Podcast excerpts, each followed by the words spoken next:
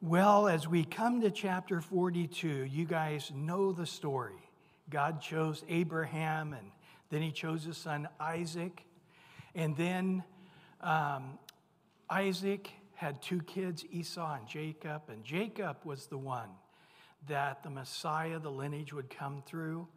And Jacob ended up with four women in his life that he had kids with two wives and two of the maidservants of the two wives. So, a rather dysfunctional thing going on there. And uh, his favorite wife was uh, Rachel. And now her sister got put in the honeymoon suite. Um, and I guess there was no lights on or whatever because he woke up in the morning. It wasn't Rachel, it was Leah. And uh, his, his uh, father in law said, Hey, well, I thought, you know, you knew our customs. The older daughter has to be married first. And so Leah wasn't that loved, but she had kids. But Rachel didn't look like she was ever going to have kids. But finally, um, the last couple of kids born, the last one was Benjamin, but then Joseph. And Jacob being a dysfunctional guy with a dysfunctional family, did a very, very foolish thing by showing favoritism to these two youngest boys, especially Joseph, even though he was much younger than all the others, um, was in charge and gave him a coat of many colors or uh, some kind of garment to distinguish him as the manager and all them as the employees, you know, type thing. And, and Joseph, a rather naive young man, uh, we, we know that when he got shipped down to Egypt, he was 17. So he was under 17 or right at 17. He had two different dreams. And uh, both of the dreams, the brothers were to bow down to him. And they hated him for it. And so when they were way away from their home in Shechem, down where they could get in trouble, Joseph came and they said, Oh, here comes that dreamer. Let's kill him. Wow.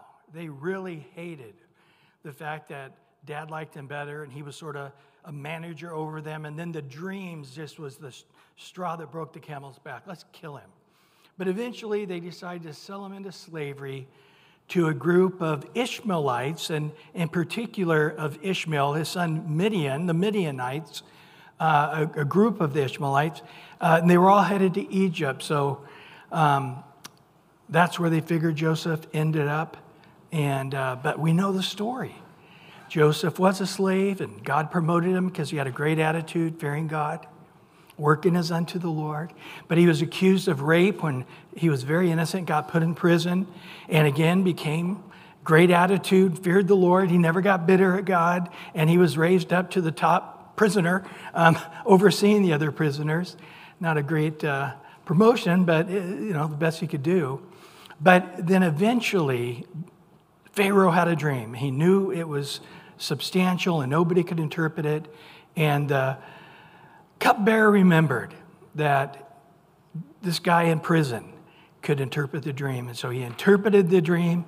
And uh, we ended the last chapter by Pharaoh saying, wow, seven years of good and seven years of bad, and somebody's got to organize the seven years of good so it'll get us through the seven years of bad. And who, who, who is better than you, Joseph? And again, at, at this point, we find out he's 30 years old. And, um, and that he had uh, spent all of those years in slavery and in prison, and uh, he was appointed by Pharaoh, giving him his ring, giving him the garments, giving him the second chariot after. And everybody was told to bow to him when he went by. And the only person greater in this great Egyptian kingdom was Pharaoh himself. And so we uh, went through the seven years of good. And now that would put Joseph at 37 years old. And um, they, they started putting all the wheat and all the, the, the grain, everything they could put away until they eventually couldn't count it anymore. They had that much. And it wasn't just Egypt, but all the world surrounding Egypt that also would go through this horrible famine time. And right next to Egypt, not too far away, about 11 days' journey, if you go straight, um, is Israel. And so they also were starving to death. And so we're probably in the first year. Now, when we get over to chapter 45, we'll, we'll see that Joseph tells his brothers there's five more years left.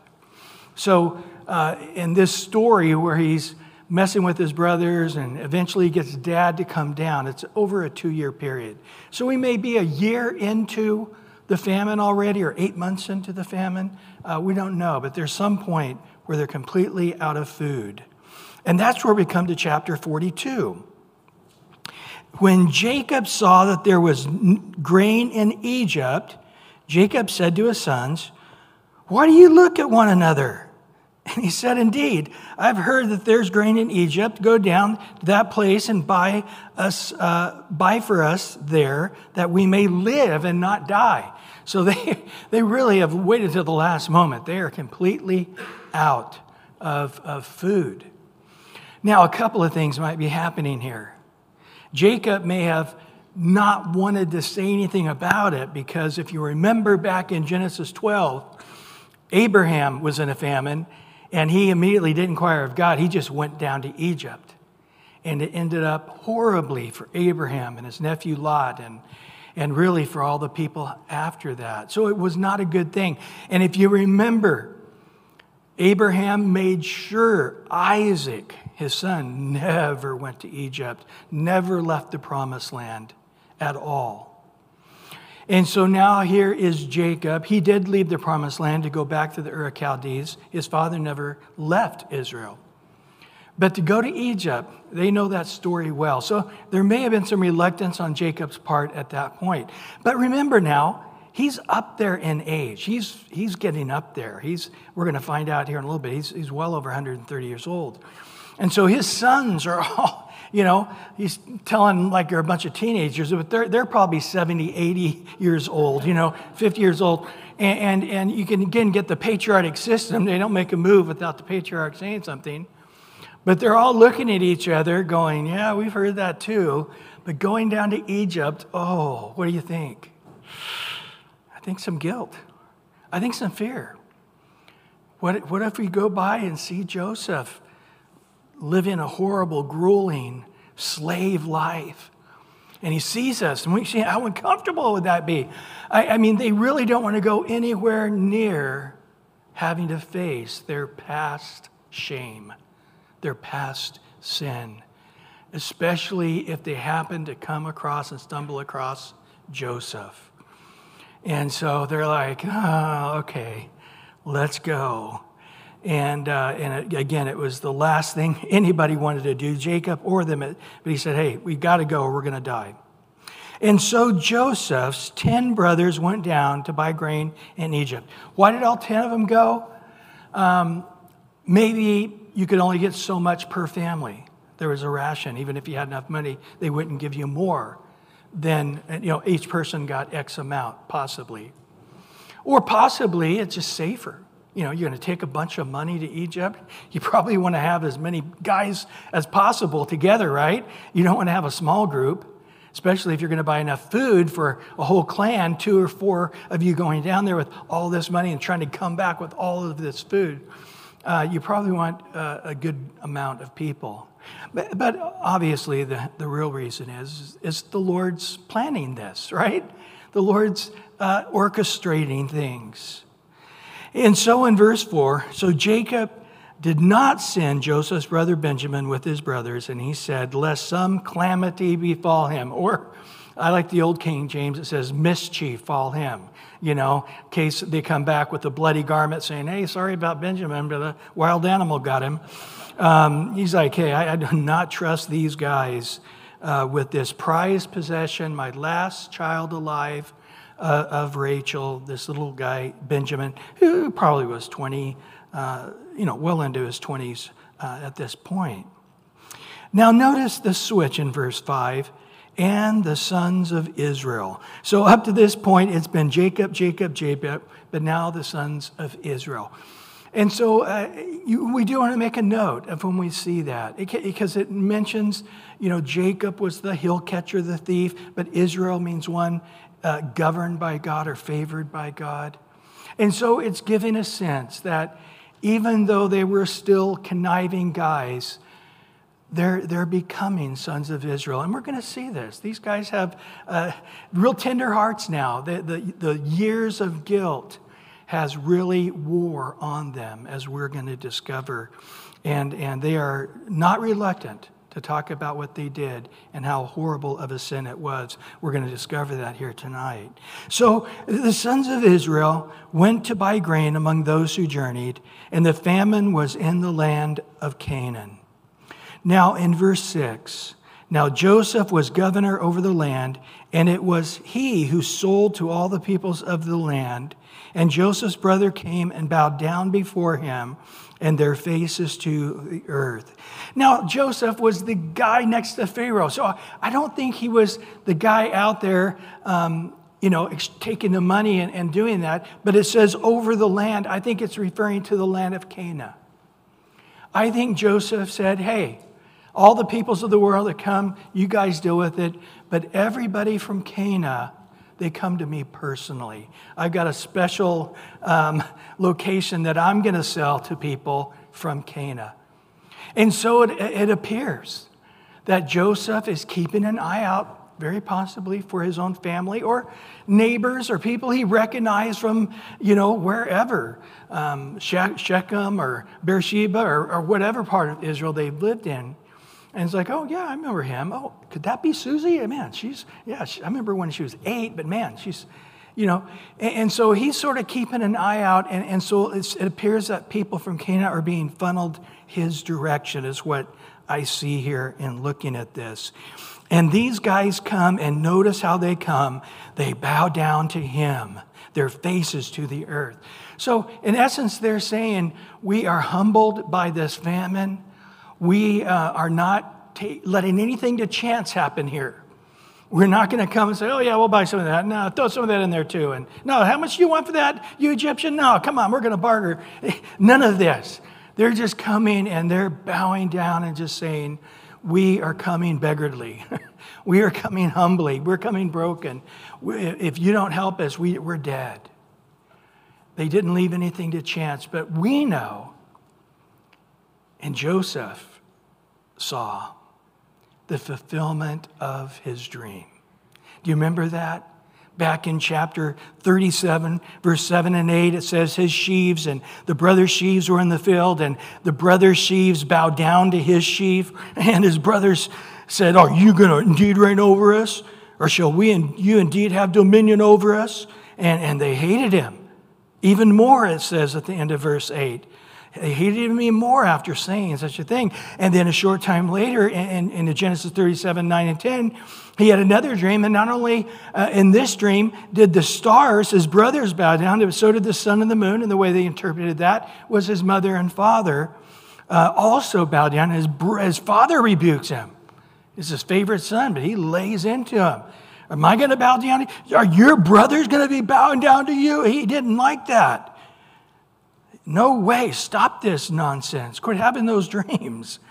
And, and of course, it, when you really think about it, this really, these dreams really were the fuse that got him put in the pit, almost killed, sold into slavery. So when you really ask yourself, what, what were those dreams good for? Really, it was simply to make his brothers pull the trigger and trying to kill him and throwing him and selling him in slavery. That was really the only purpose in it that it really had. And of course, it was prophecy of something that was going to happen. Nobody's going to try to make it. But, but you think about it, the reason they're bowing down to Joseph, the thing that started the, the series of dominoes that got Joseph to this point, was the fact that they were so angry over the dream about bowing down to him. And they actually said, We're going to kill him. That way we make sure we never bow down to him. That was their purpose if you go back and study it. And then they said, well, sell him in slavery? Yeah, that, that, will, that will secure that he never right, raises up because he's going to be a lowly slave forever and ever. And we're going to, we're going to thwart this dream of his. If it indeed is a word of God, we're going to stop it. but it would be easier to drink the ocean uh, with a straw than to stop God and his purposes, right? And, uh, and so th- this had to be a surreal moment where his brothers are actually bowing down, prostrated, telling him that, man, we are humbled and prostrated and submitted to you. What a surreal moment that must have been for Joseph. Now, in verse 7, Joseph saw his brothers and recognized them, but he acted as a stranger to them and spoke roughly to them. And he said to them, Where do you come from? And they said, From the land of Canaan to buy food. Now, we're going to see here in a minute, he's talking through an interpreter. He's speaking Egyptian, and, and, uh, and his translator is translating for him. um, and we, we also know that Joseph isn't angry at him, angry at these guys. He's not bitter at these guys. He's not wanting revenge on these guys. He's not speaking roughly to them because his heart is rough, is bitter, is upset. It's not. In essence, he's pranking him. You guys like pranks? I, I love pranks. Now, as I get older, I do it less. But because now the people my age can die of a heart attack. Um, but I, I do get stuck on YouTube watching these guys prank each other. It's hilarious. I, there's a few of them I would love to do. Uh, but, you know, Cheryl's mom, she, you know, she's 86.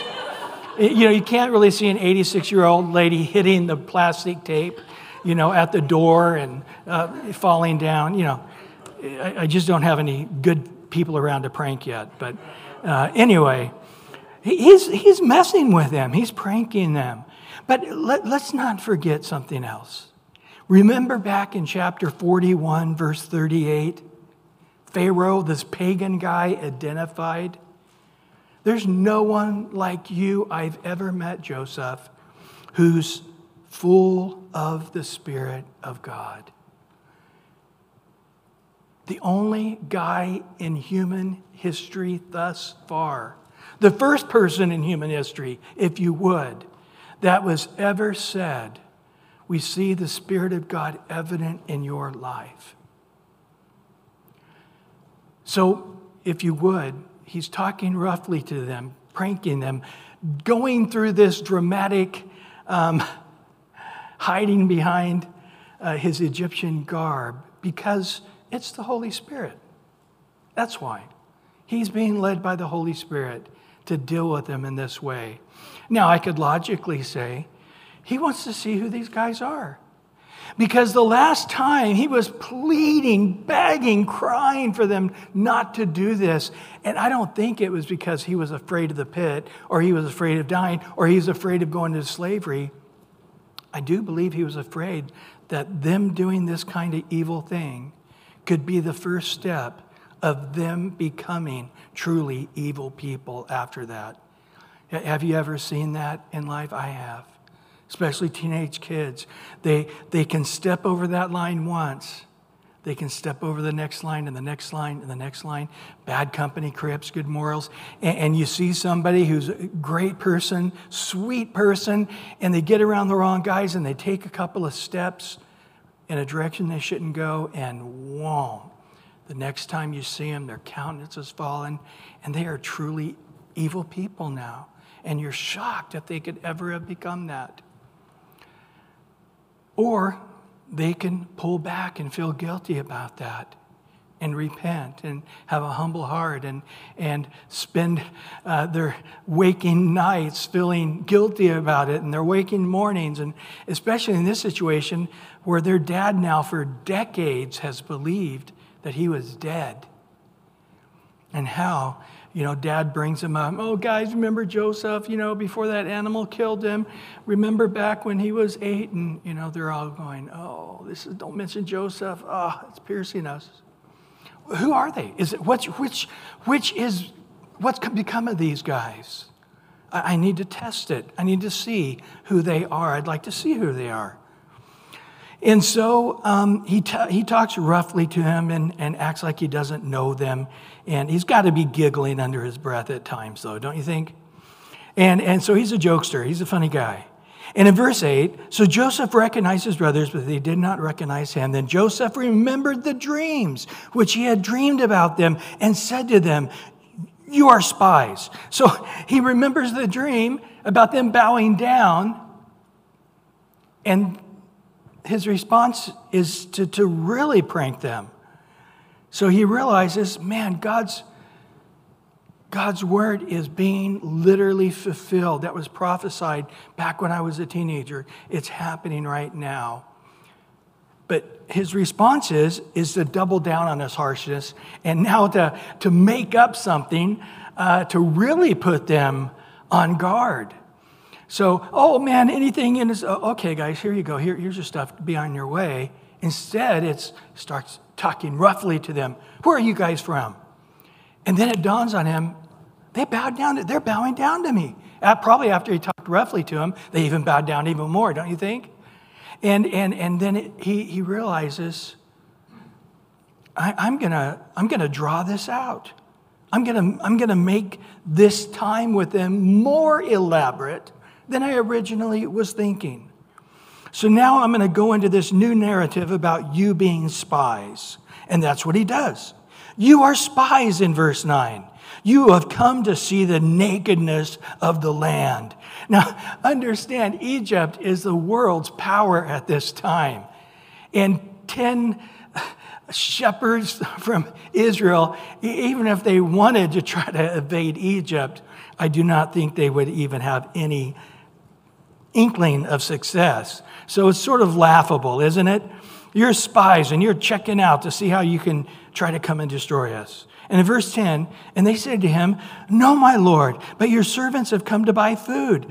We are all one man's sons. We are honest men. Your servants are not spies. Uh, and again, I, I, I got to think Joseph is, is chuckling here under his breath. Oh, we're honest men, yeah. Um, if you knew who you were talking to right now, you would not have said that.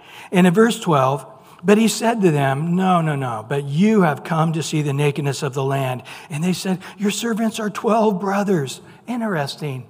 Their heart was prompted to say this. We're going to start telling you about our life, who we are, our family. And the first thing we want to tell you about our family is there's 12 of us. Interesting. The sons of one man in the land of Canaan. And in fact, the youngest is with our Father today, and one is no more. Wow. They have pretty much in their minds thinking Joseph's got to be dead.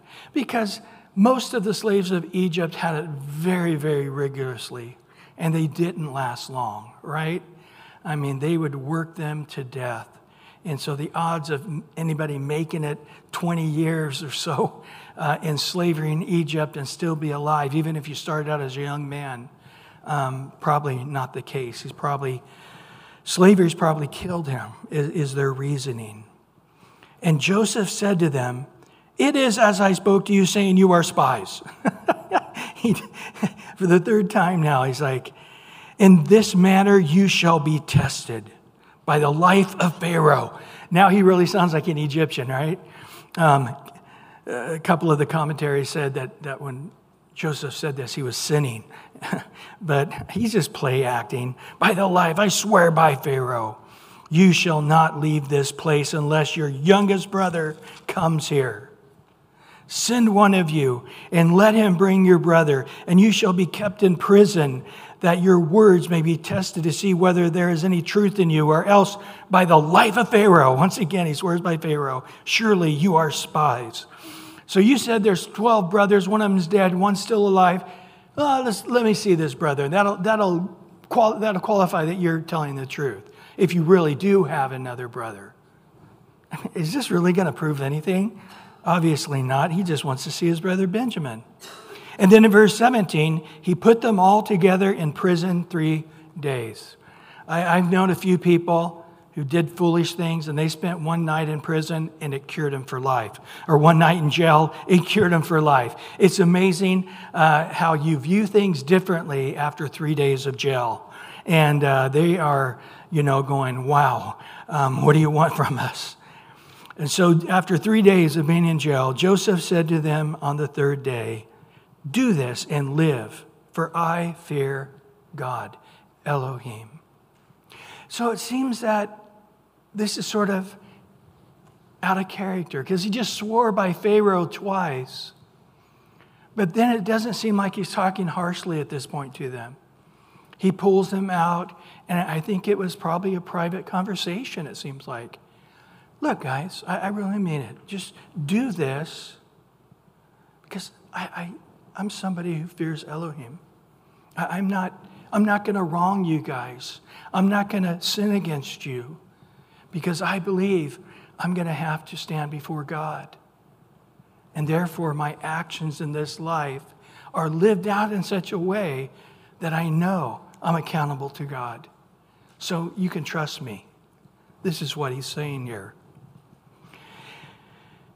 And Joseph again said, I fear God. In verse 19 now, if you are honest men, let one of your brothers be confined uh, to your prison house but you go and carry the grain for the famine of your houses, and bring your request, uh, your youngest brother to me, so your words will be verified.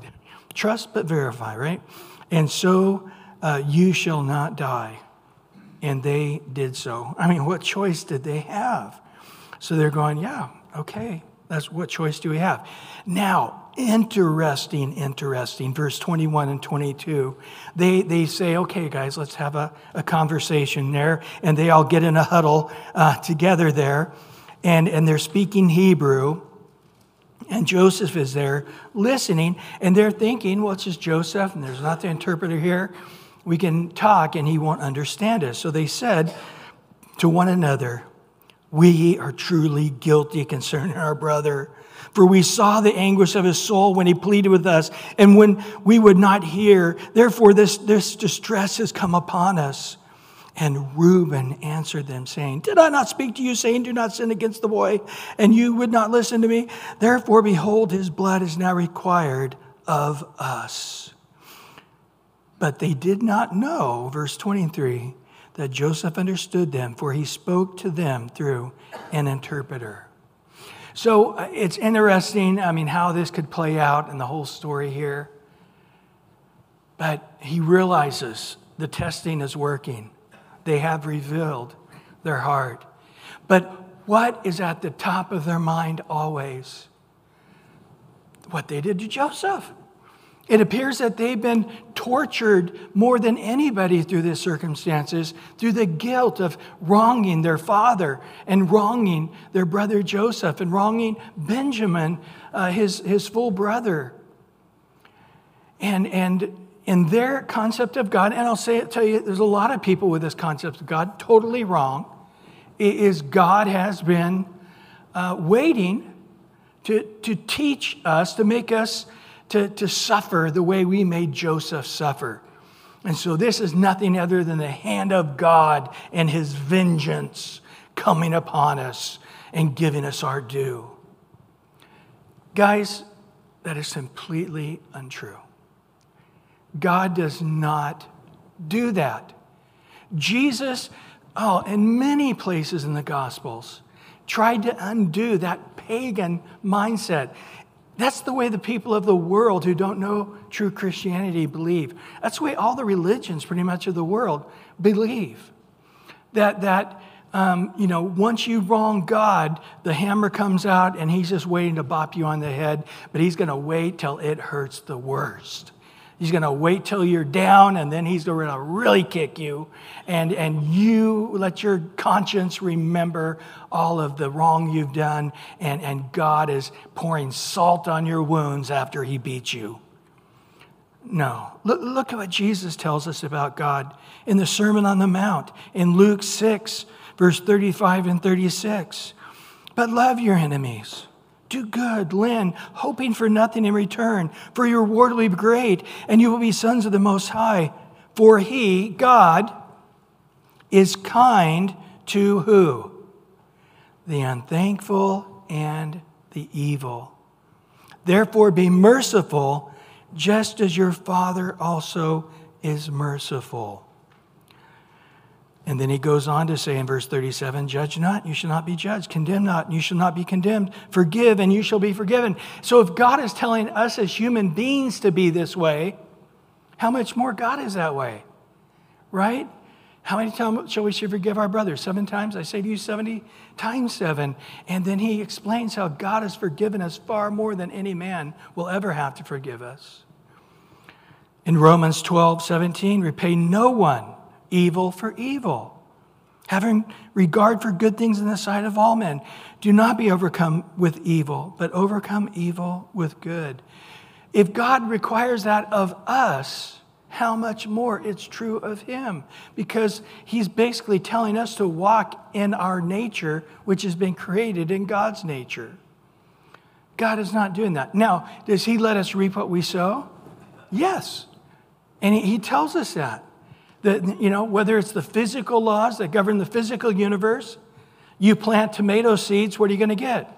Tomato. A tomato plant. Yeah, it's simple. And if you sow to the wind, you're going to reap the whirlwind. But it's not God doing it. I remember my son, uh, Nathan, when he was small, but uh, the kids, are, when it rained a little bit, our outside, our, our, condo, it just got became like an ice rink. I don't know what was wrong with the, the cement. They didn't do it right. And it, it rained a little bit, and uh, Cheryl, I think, was gone at a pastor's wife conference or the casino somewhere. It was, it was a Sunday morning, so could have been. Um, and I had all the kids, and, and they were all young, and I'm holding on to them. And, and, and the older two kids, I'm like, okay, stop. I'm going to open this door. We're going to walk very, very slowly because it's really slippery. and I don't want anybody to slip. And I open the door crack, and my son Nathan takes off, hits the thing, hits his head. And I've got two kids, I've got my Bible, I've got, and I just sort of walk by him going, okay, um, when, when you can, come to the car. We're waiting for you.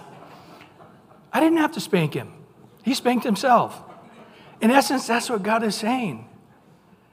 The physical laws that govern the physical universe will spank you, and the spiritual laws that govern the spiritual universe will spank you. I'm not doing it. God is going to judge all people on the day of judgment, but until then, He's merciful.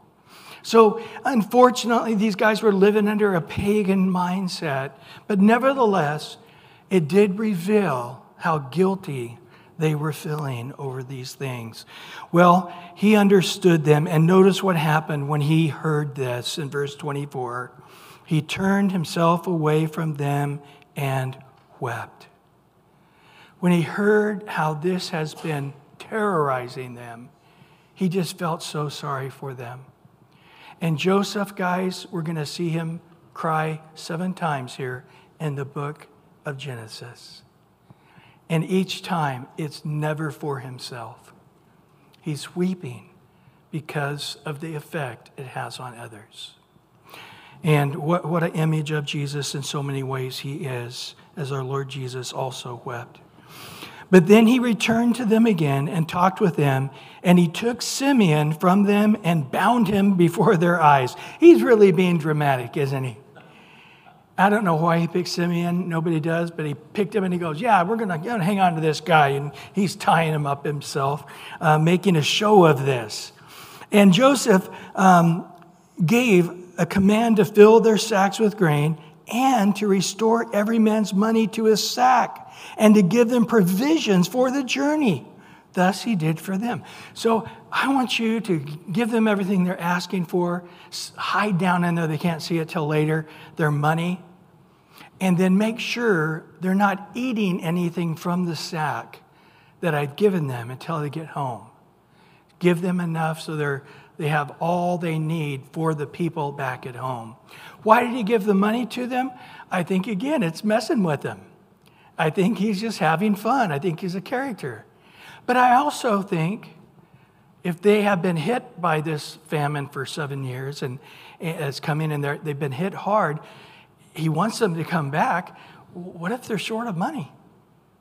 What if they just don't have enough money to come back uh, or enough money to look respectable to come back?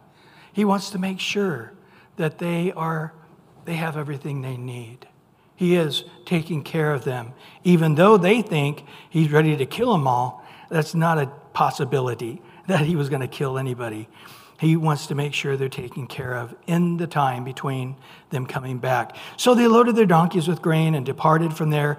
But uh, as one of them opened his sack and give his donkey feed on the encampment, he saw his money. And there it was, the mouth of the sack. And he said to his brothers, My money has been restored, and there it is in my sack. And their hearts failed them, and they were afraid, saying, to say that to, no, to one another. What is this that God has done to us? He's calling us spies and thieves, and, and now they're going to be going, Where's that money those Hebrews brought? And, and there, there is no money. Oh, they have, they are spies. And now, they, eh, eh, eh, with their guilt and the way their brain is functioning, uh, the only way they could say this is, oh man, God is really just trying to destroy us completely.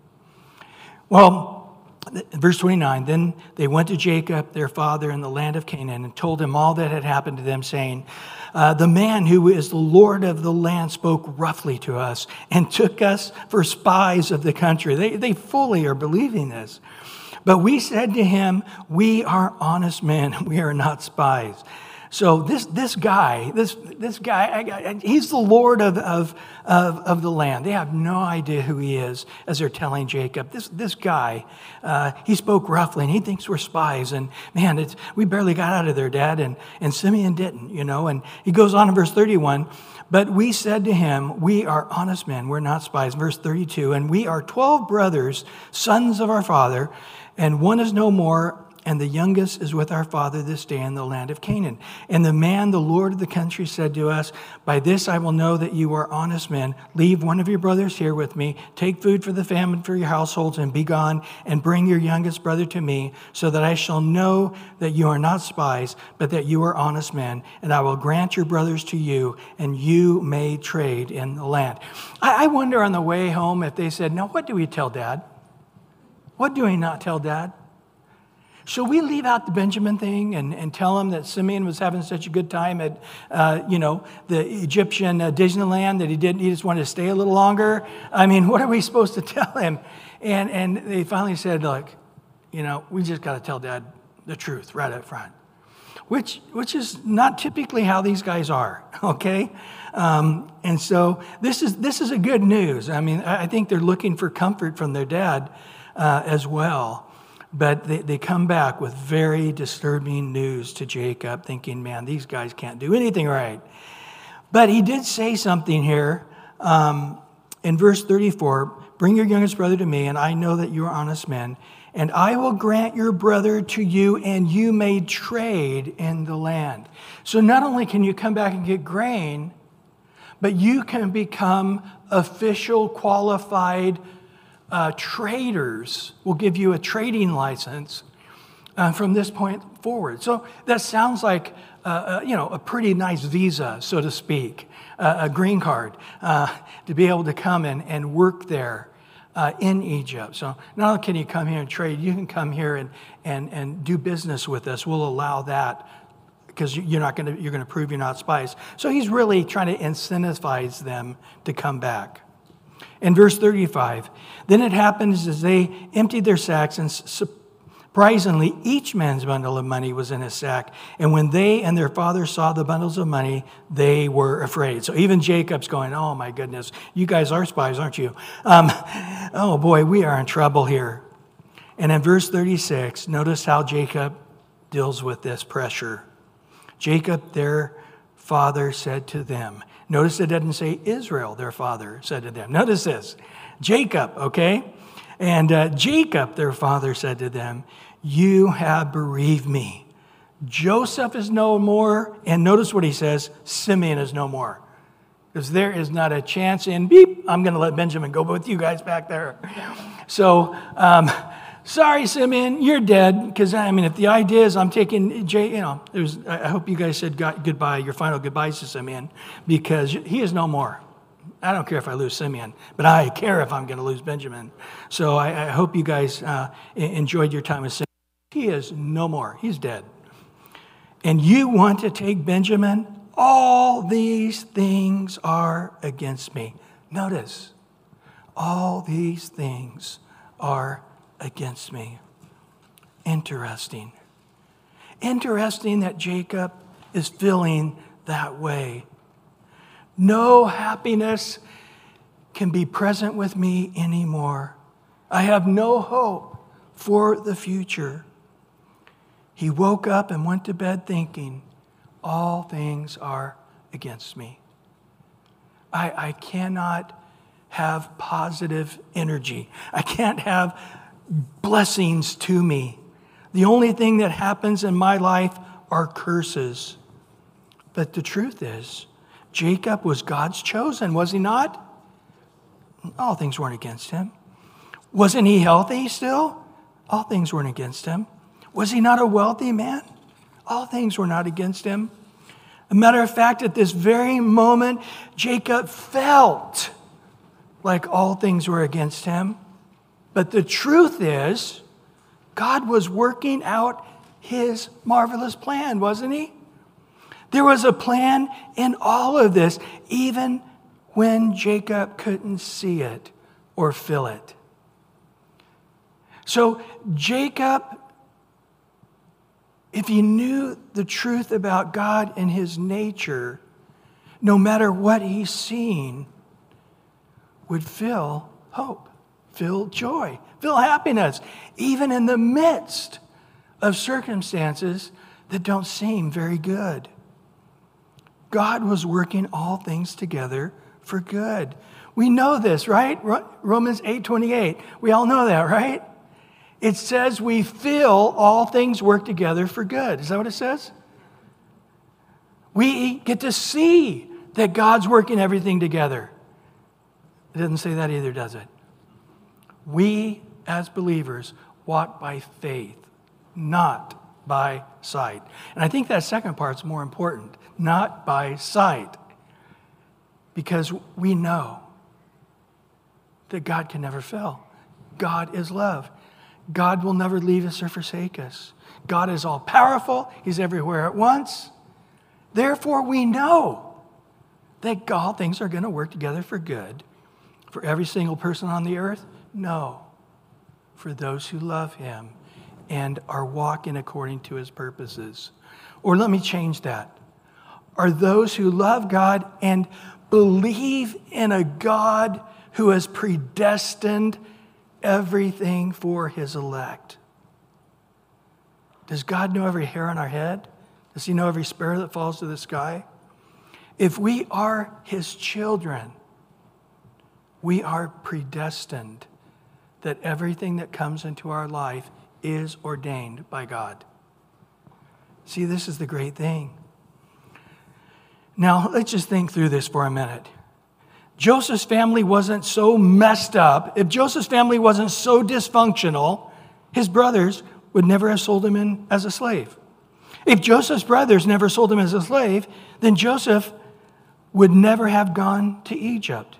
If Joseph never went to Egypt, he would never have been sold to Potiphar as a slave.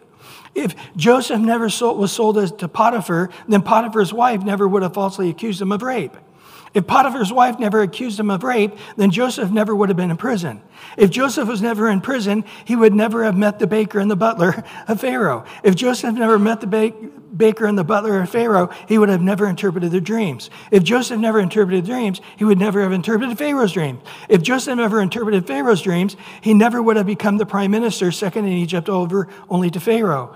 If Joseph never became prime minister, he never would have wisely prepared for the terrible famine to come. If Joseph never wisely prepared for the terrible famine to come, then his family back in Canaan would have died in their famine.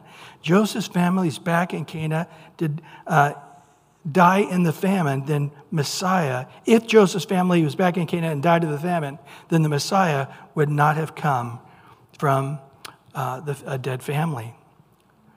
So, in the same way, if the Messiah did not come forth, then Jesus would never have come. If Jesus never came, then we'd all be dead in our sins without hope in this world. We're grateful for God's great and wise plan. So, who knows the mind of the Lord that we can instruct him? God's ways are higher than our ways, as high as the heavens are above the earth. Do I get a big amen for that? So, what do we see with Joseph? Now, if there was anybody who could have had the pity party that Jacob's having, Joseph could have had that, right? Trying to be the best guy I could be, I end up in a pit. Then they're going to kill me. Then I end up in slave. Now I'm as a slave. Oh, all things are against me as a slave. Now I'm in prison. All things are against me. well, I might as well. I should have had sex with Potiphar's wife.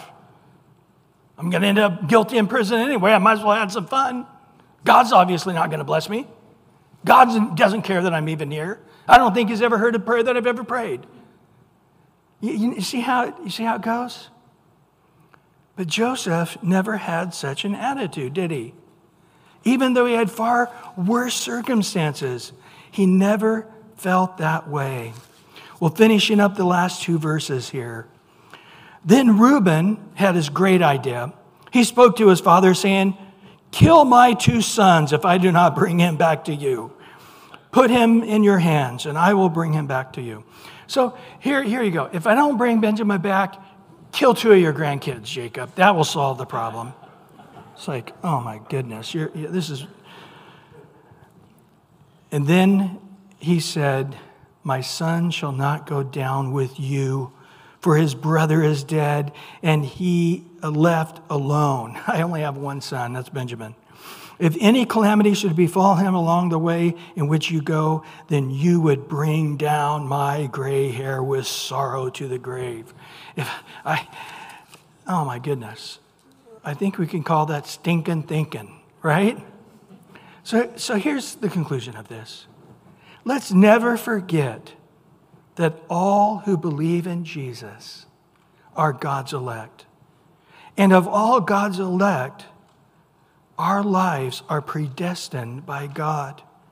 Thus Romans 8:28 it's most true of us because we do love the Lord and we do believe that God has our lives in his hands. He knows every second of our future down to every hair upon our head. There's no coincidences in God's kingdom, right? So if we get a flat tire, we don't start cursing the tire, do we? cursing LA, cursing the freeways, cursing nails and screws, cursing all the people in construction who left the nails and screws. We say, Whoa, what's God up to here? Okay, I, I'm going to have to get towed, and I think the Lord's going to give me an opportunity to witness to this guy. At least I'm going to think that's what God's thinking because I know somehow God's turning this around for good. I think David says it the absolute best in Psalms 139, really the whole chapter, but here's this little picture of it. You have hedged me behind and before, you've laid your hand upon me. Such knowledge is too wonderful for me. It is high, I cannot attain it. Where can I go from your spirit? Where can I flee from your presence? If I ascend into heaven, you are there. If I make my bed in hell, behold, you're there. If I take the wings of the morning and dwell in the uttermost parts of the sea, even there your hand shall lead me, your right hand shall hold me. If I say, Surely the darkness shall fall on me, even the night shall be light about me. Indeed, the darkness shall not hide from you, but the night shines as the day. Darkness and light are both alike to you. And of course, Paul in 2 Timothy 1 9, who has saved us and called us with this holy calling, not according to our works, but what? according to his own purpose and grace, which was given to us in Christ Jesus. When? Before time began. Before time began, we have learned that when we come to God and we say we want to live for you and submit to you and walk in your ways, then our life is now under that spout where the blessings flow out. God's umbrella of protection is with us. There's nothing that would happen. But I'm going to go into outer darkness. The Lord's there. I'm going to go into hell. The Lord's there. it can, whatever comes. Uh, you remember Romans 8? He says, This is what it is. We're killed all the day long. We're sheep as a slaughter. We're, we're stabbed with the swords. You know, do you remember this? And then he said, But there's, we're more than conquerors because of his love for us. God's got us in his hand. And this is what we see with Joseph. It was so clear to him. He didn't sin against God with Potiphar's wife.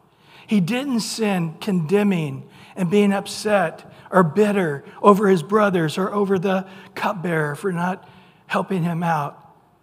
His heart remained, as we're going to see in the very last few verses of this book of Genesis 50. He tells his brothers, You meant it for evil, but what? God meant it for good, that you would all be alive this day. I knew, I knew, I didn't see it, I didn't feel it, but I knew that God was going to turn this around, being enslaved, going to prison, all these difficult years of loneliness and missing you guys, and, and, and uh, my whole life, my whole teen life in my 20s were either enslaved or in prison and hardship. I always had in my heart, God's got me in his hand. And even in this hell, God's got a plan.